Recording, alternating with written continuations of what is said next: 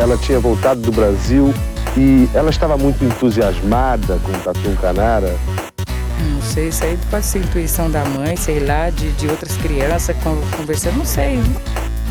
10! Nota 10! O senhor vai gostar, hein?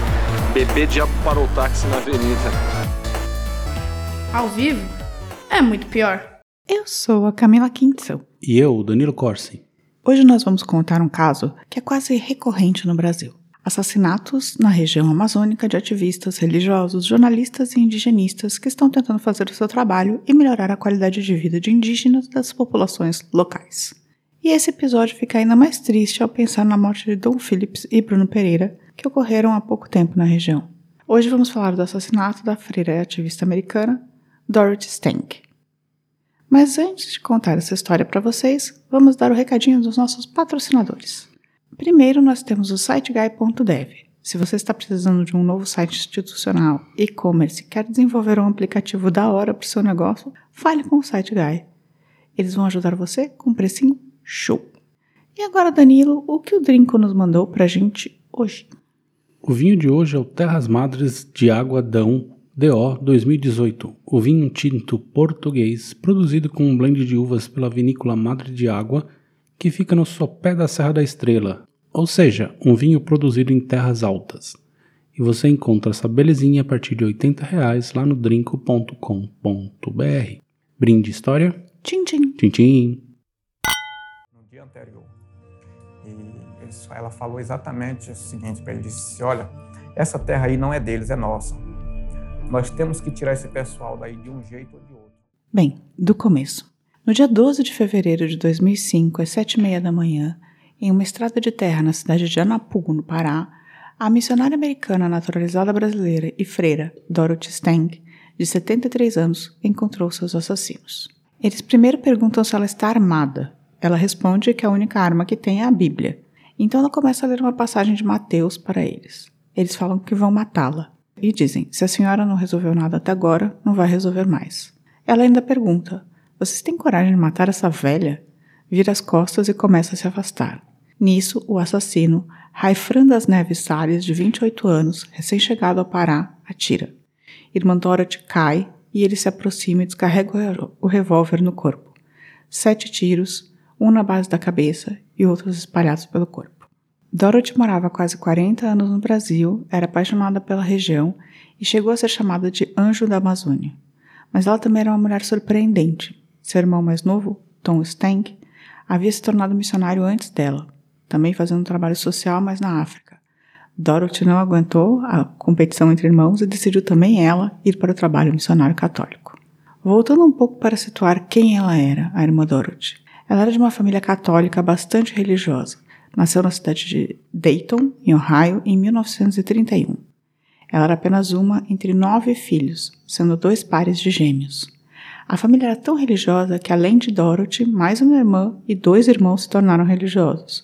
Tom era um deles, mas depois abandonou a batina, continuando, entretanto, como professor e missionário. Bastante padre e freira nessa família, né, Daniel? É, eu tenho um pouquinho de receio de missionários. Você tem receio de missionários? Eu tenho. É a mesma coisa de sempre, né? Pessoas brancas querendo converter pessoas pelo mundo. É, eu acho que tem missionários e missionários, mas sim. Não, eu não estou dizendo que eles não fazem coisas boas. O que eu tô dizendo é que eles querem impor coisas, né? Que, aliás, é uma das coisas que tem... Que a população indígena do Brasil, né? Os nativos brasileiros ali estão sofrendo muito com esses missionários. Os neopentecostais, indo, né? particularmente, né? é. Bem, outra coisa importante a dizer é que Dorothy entrou para a igreja aos 17 anos. E nos seus principais anos de formação como religiosa foram também os principais anos de formação na teologia da libertação, depois do Segundo Concílio do Vaticano, em que a igreja, pela primeira vez e última, para falar a verdade, decidiu ser política em favor dos pobres. Não durou muito tempo. Enfim, esse trabalho social de base era esperado de Dorothy quando ela se mudou para o Brasil definitivamente em 1967 Junto com outra freira, freira chamada Beck Spires, elas se assentaram no Pará e começaram a fazer um trabalho missionário. Com a ajuda de Beck, Dorothy ajudou a fundar 23 escolas rurais no Pará antes de se envolver com o PDS, Programa de Desenvolvimento Sustentável da Amazônia. Ainda bem que não era partido, né? não. Beck diz que Dorothy era apaixonada pela floresta. Ela andava por horas meditando entre as árvores e costumava dizer que andar na Amazônia era como andar nos braços de Deus. Como você pode imaginar, a morte de uma freira de 73 anos, ativista assassinada com sete tiros, foi uma notícia que correu o mundo muito rapidamente. E também acho que correu porque as imagens eram muito impactantes. O corpo de Dorothy no meio da estrada de terra, crivado de balas, correu o mundo, né? Essa foto. Na verdade, mesmo para mim, essa primeira imagem até hoje que me vem na cabeça quando eu penso na Dorothy Stang, assim, essa cor, é o corpo dela na estrada, porque estava estampado em todos os jornais, assim. Sim, foi massivo isso. Bem, poucos dias após o assassinato, dois homens foram presos: o Raifran das Neves Salles e Clodoaldo Carlos Batista. Eles confessaram, sendo que Raifran foi, foi realmente quem atirou. Mais alguns dias e mais um homem foi preso como cúmplice, Amair Feijoli, conhecido como Tato. Como eu disse, o executor tinha sido Raifran, um trabalhador do campo de 28 anos que tinha se mudado fazia pouco tempo para Pará. Segundo ele, esse foi o único assassinato que ele cometeu, ele não era um pistoleiro. O Clodoaldo estava com Raifran no momento da morte. E o Amair, o tal do Tato, ele foi preso por ser a ligação entre os mandantes e os pistoleiros. Ele foi o cara que foi atrás dos dois para matar a irmã, né, o agenciador. Mas quem seriam os mandantes e por quê? Vou começar pelo porquê. A irmã Dorothy estava há alguns anos trabalhando no assentamento PDS Esperança. Mas o que é um PDS? Os projetos de desenvolvimento sustentável começaram a ser implementados em 1999 pelo INCRA na região amazônica, governo Fernando Henrique Cardoso. Eles eram um projeto que previa assentar pequenos produtores na Amazônia, mas só com manejo sustentável, tanto de agrofloresta como de pesca e tal. Basicamente, as famílias assentadas deveriam preservar 80% da área destinada a elas, podendo usar extração nessas áreas como manejo comunitário, com certas regras, é claro. Os 20% restantes eram utilizados para subsistência e geração de dinheiro para a família. Os produtores dessas PDS trabalhariam juntos em muitas coisas, num sistema de cooperativa. Basicamente era um jeito de dar terra para as pessoas que já estavam lá, sem terras, e ao mesmo tempo garantir que a floresta permanecesse em pé, além de tirar a fonte de renda para essas famílias. Parece legal, não? É, na teoria é muito bem feito. Sim. E é claro que tudo estava funcionando, funcionando muito bem no papel, mas na realidade as dificuldades eram imensas. A área destinada ao PDS Esperança, que Dorothy administrava, era alvo de todo tipo de grileiro, madeireiro e, claro, a galera do boi também. Basicamente, o projeto era assentar 600 famílias em um espaço de mais ou menos mil quilômetros quadrados como projeto piloto. Eles estavam com as famílias lá e já trabalhando, formando grupo, novos técnicos agrícolas no próprio movimento para fazer a manutenção da ideia desse projeto. Porém, no meio do projeto, bem no meio mesmo, no lote 55 tinha um problema. Esse lote de 3 mil hectares de floresta nativa era reivindicado pelo fazendeiro Vitalmiro Bastos de Moura, conhecido como Bida. Ele argumentava que havia comprado essa terra de Regivaldo Pereira Galvão, conhecido como Taradão. Já dá pra imaginar que é uma ótima pessoa, né? Um cara que é conhecido como Taradão. apelido aí. Né? Ele tinha um contrato de compra e venda, claro, daqueles que não valem absolutamente nada, sabe? Que não é só um registro em cartório que não vale nada porque não tem escritura. E essa era a questão. Bida não poderia ficar com a terra. Ele já havia entrado em contato com advogados, mas na justiça não tinha como ele ganhar. E justamente no dia do crime, a Dorothy faria uma reunião para ver como retirar esse fazendeiro do local. E aqui fazendeiro é meio falso também. O que os caras fazem é chamam os madeireiros para pegar tudo que tiver de árvore com madeira de lei no local. Tiram as melhores árvores, pronto, hora de chamar uma galera para passar o trator na floresta inteira. Aí eles deixam secar e queimam o resto da cobertura vegetal. Depois disso, é só plantar capim e deixar o gado pastar. Então não é que era fazenda de produção, era um grande lote de agropecuária, né? É, sim, parasitário, né? Depois de um tempo, essa galera que literalmente roubou a terra do Estado brasileiro entra em algum programa de legalização de terras na região, o que acontece seguidamente. É isso. Roubou e depois plantou capim e depois regulariza como sendo seu de graça. Então, o projeto que Dorothy cuidava era o oposto direto disso, né? Ninguém queria o projeto. Acusavam de provocar os madeireiros e fazendeiros que estavam trabalhando em coluio, acusavam de ser badeneiros e não produzirem, de evitar o crescimento da região, o de sempre. Então eles eram vistos como os anti-crescimento da Amazônia, sabe? Sim, anti derrubar tudo e botar fogo. Né? É, anti-desenvolvimentistas. E esses fazendeiros são os donos do dinheiro, claro. Assim, o município de Anapu também tinha transformado a freira em persona não grata, porque o município queria dar incentivo às serrarias, E o povo que estava lá querendo um lote para devastar achava que a irmã Dorothy era o próprio demônio, porque não estava deixando eles tomarem conta da região. Porém, ela, junto com o procurador Felício Pontes, estavam retirando os fazendeiros que estavam destruindo a floresta para implantar o PDS. Era um trabalho de formiguinha. Das 600 famílias que deveriam ser assentadas automaticamente, só 220 já tinham seu espaço. O resto da terra tinha sido grilado e eles estavam nesse trabalho de reaver.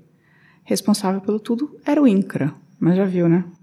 O INCRA também é sempre muito bem aparelhado de chapas dessa galera, né? Pois é. Agora o INCRA não Não, existe. é, enfim. Já era, assim, mas mesmo nessa época não era fácil.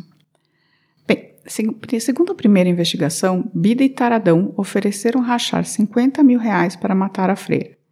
Quem foi atrás dos assassinos foi o Tato, que deu o depoimento implicando os dois fazendeiros. E olha só, o cara pegou 50 mil dos fazendeiros e deu para os dois caras que foram matar a irmã Dorothy 50 reais. É, o cara foi malandro. Te juro, os caras mataram uma freira por 50 reais. E também porque eles queriam ficar bem com os fazendeiros, né? Porque, afinal de contas, eles estavam fazendo um trabalho para os caras mais importantes da região. assim. Quem assumiu o lugar da irmã Dorothy foi outra missionária chamada Jane Dwyer. Ela e o irmão de Dorothy ficaram pressionando a justiça para não ir só atrás dos dois pistoleiros, mas implicar os mandantes, né? A dificuldade da justiça brasileira em implicar mandantes. É imensa. O Bida então contrata um grupo de advogados, entre eles um cara bem conhecido na região chamado Américo Leal. A princípio, eles fazem parecer que o Raifran só estava irritado com a freira e por isso a matou. Aí ele desmente tudo, e remente e desmente. Basicamente, o Clodoaldo e o Raifran, que são os pistoleiros, e também o Tato, contam histórias de duas maneiras alternadamente. Assim. No julgamento de Tato, a defesa começa a tentar acabar com a imagem da vítima. O Tato, o, Tato, o advogado do Tato, era o mesmo dos, dos, dos fazendeiros, tá? Conta uma história que ela tinha sido mandada ao Brasil pelos Estados Unidos para fazer o levantamento para a colonização. Depois falam que ela não era freira, que ela tinha vindo ao Brasil, sido expulsa, então voltou para os Estados Unidos e só conseguiu se disfarçar de freira e voltar para o Brasil. Também falam que ela estava armando a população e era acusada de homicídio. E essa é uma história bem mal contada. Ela realmente estava sendo investigada por, teoricamente, dar armas para umas pessoas que mataram capatazes de uma fazenda. Mas o que todo mundo acha é que, na verdade, a promotora estava mancomunada com a polícia e os fazendeiros e fizeram isso para assustar a irmã, sabe, Dorothy? Lembrando que quase ninguém gostava dela, só os caras do assentamento. Fizeram uma, uma armação aí, né? É, todo mundo acha que sim, porque a mulher, tipo, não tinha nenhuma ligação com armas. A família e a igreja começam a pressionar pedindo a federalização do caso. Coloca uma pressão para que consigam prender os mais poderosos também, não só os coitados, né? Contudo, o ministro do leilão, o Márcio Thomas Bastos, disse que não era o caso. Tipo, tava tudo bem deixar. Uhum. Porém, o irmão da Dorothy, o gringo, vai lá falar com ele, aí aparece na TV. Diz que a família não, não confia no estado do Pará, preferia que fosse tudo federalizado e tal. E aí o caso chega aí para o STJ, mas eles perdem. Parece bastante a discussão da Marielle, né? É, tudo muito similar. Né? É. O advogado pressiona fortemente os pistoleiros para não implicar, implicarem os fazendeiros. No entanto, os dois abrem mão do advogado no último minuto e pegam a defensoria pública. Confessam de novo que tinham sido mandados pelos fazendeiros. Raifra das Neves Salles tem a pena de 28 anos de reclusão e Clodoaldo Carlos Batista a pena de 17 anos de reclusão. Aí vem o julgamento do Tato, que volta atrás no depoimento e assume toda a culpa sozinho. Clodoaldo ia testemunhar nesse julgamento, mas dois dias antes colocam Clodoaldo em uma cela com outro preso que o espanca quase até a morte. Ele desiste de testemunhar, dizendo que o Tato está mentindo e os fazendeiros estão envolvidos. O Tato foi condenado a 27 anos de prisão por ter contratado os dois e dado, uma, e dado a arma. Porém, por conta de um tipo de delação premiada, a pena foi reduzida para 18 anos. É estranho, pois ele ficou afirmando e negando loucamente, né? Então, por fim, eu acho que ele acabou afirmando que os dois, o Bida e o Taradão, tinham contratado mesmo. Regivaldo, o Taradão, ficou preso por um ano e quatro meses, conseguiu um habeas corpus e fugiu. No julgamento de Bida, ele é condenado a 30 anos, porém recorre e é inocentado. Aí o governo recorre e ele é condenado uma última vez, de novo a 30 anos, mas foi agora, tipo, há poucos anos. O juiz ainda afirmou que ele tinha conduta voltada para a violência ao mandar executar uma anciã indefesa. Uma coisa curiosa nas teorias de conspiração durante o caso é que o FBI foi entrevistar os pistoleiros. O advogado tentou fazer desse limão uma limonada, comprovando que Dorothy era uma agente infiltrada dos Estados Unidos. Porém, segundo entrevista, o agente do próprio FBI fala que se um americano foi morto em terrorismo ou no caso dele estar influenciando população civil de outro país, o FBI precisa investigar. Eu achei curioso. É bem, bem estranho. O que, que você achou?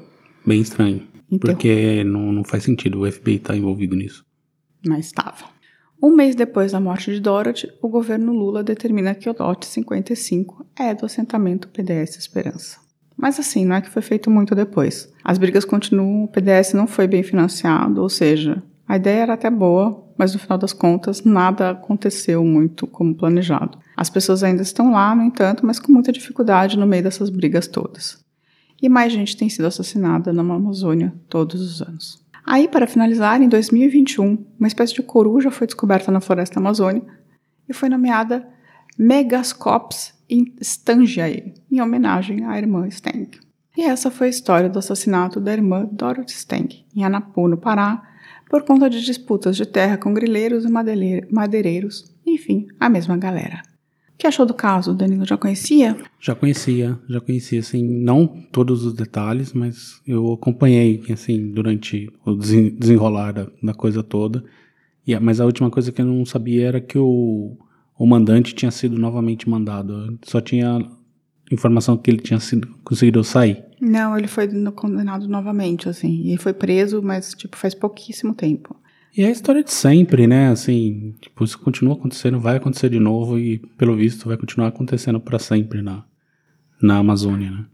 É, eu, eu, eu lembro do caso, assim, quando aconteceu, mas na minha cabeça era uma coisa mais eu não sabia que tinha essa discussão toda sobre a Terra e que ela era responsável por um assentamento de desenvolvimento sustentável. Na minha cabeça não tinha ficado guardado, sabe? Não, isso daí eu sabia, assim, que era, foi a primeira coisa que, né, foi na época ali falaram tal, mas nessa época eu tava na Folha também, então é, tive então... bastante contato com o material. Assim. É. E é muito parecido, assim, é, quase sempre é a mesma história, né?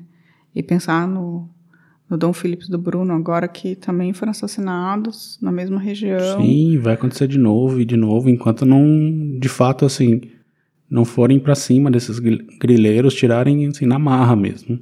É, porque agora é tipo pesca ilegal, é tráfico de drogas, é grileiro, né, é madeireiro, é, só, é então, garimpeiro. Os milicos falando em, em segurança de, de urna, mas não consegue nem tomar conta da não, só, fronteira. Só tem bandido, é impressionante, assim. Não, claro que não tem só bandido, a Amazônia tá cheia de gente boa, mas, tipo, tem muito bandido que tá atuando tranquilamente, né? E tá atuando não, há muito tempo. A impressão que dá é que ali tá sendo um, tá, tá virando um narco, narco-estado, né? Sim, é. E é uma pena. Pobre Dorothy, né? Pobre. Pobre muitos ali, né? Pobre muitos. E só, e só para dizer que eu achei muito ideia, muito bacana a ideia do manejo agroflorestal, assim, incrível como, Sim, como ideia. ideia assim. perfeito, assim. Era perfeito, assim, tipo, por que, que não se investe tudo nisso, assim, poxa. É uma ideia muito boa para pôr em prática lá, né? Sim, é perfeito. Mantém a floresta de pé, dá condição de vida às famílias que estão lá, sabe? Deixa o manejo acontecer comunitariamente, é incrível, enfim. Ai, ai. Bem, tem mais algum comentário? Não, seguimos. Danilo, se alguém quiser falar com a gente durante as nossas férias, como faz? Pode entrar no nosso site, muitopior.com.br, deixar algum comentário lá nas postagens. Você pode também mandar um e-mail para contato@muitopior.com.br ou nos procurar nas redes sociais. A gente tem Facebook, Twitter, Instagram e também temos um canal no YouTube. Você está respondendo mesmo na rede? Mesmo na rede. Então, tá, gente. É, a gente não tá colocando comentários nesses episódios de férias, mas a gente tá lá respondendo, tá, tá perto das pessoas, tá? Exatamente. Então, a gente tem uma boa semana. É isso aí. Semana que vem estaremos de volta. Tchau, tchau. Tchau, tchau. A vida é muito pior. Esse episódio é um oferecimento de trinco.com.br e siteguy.dev.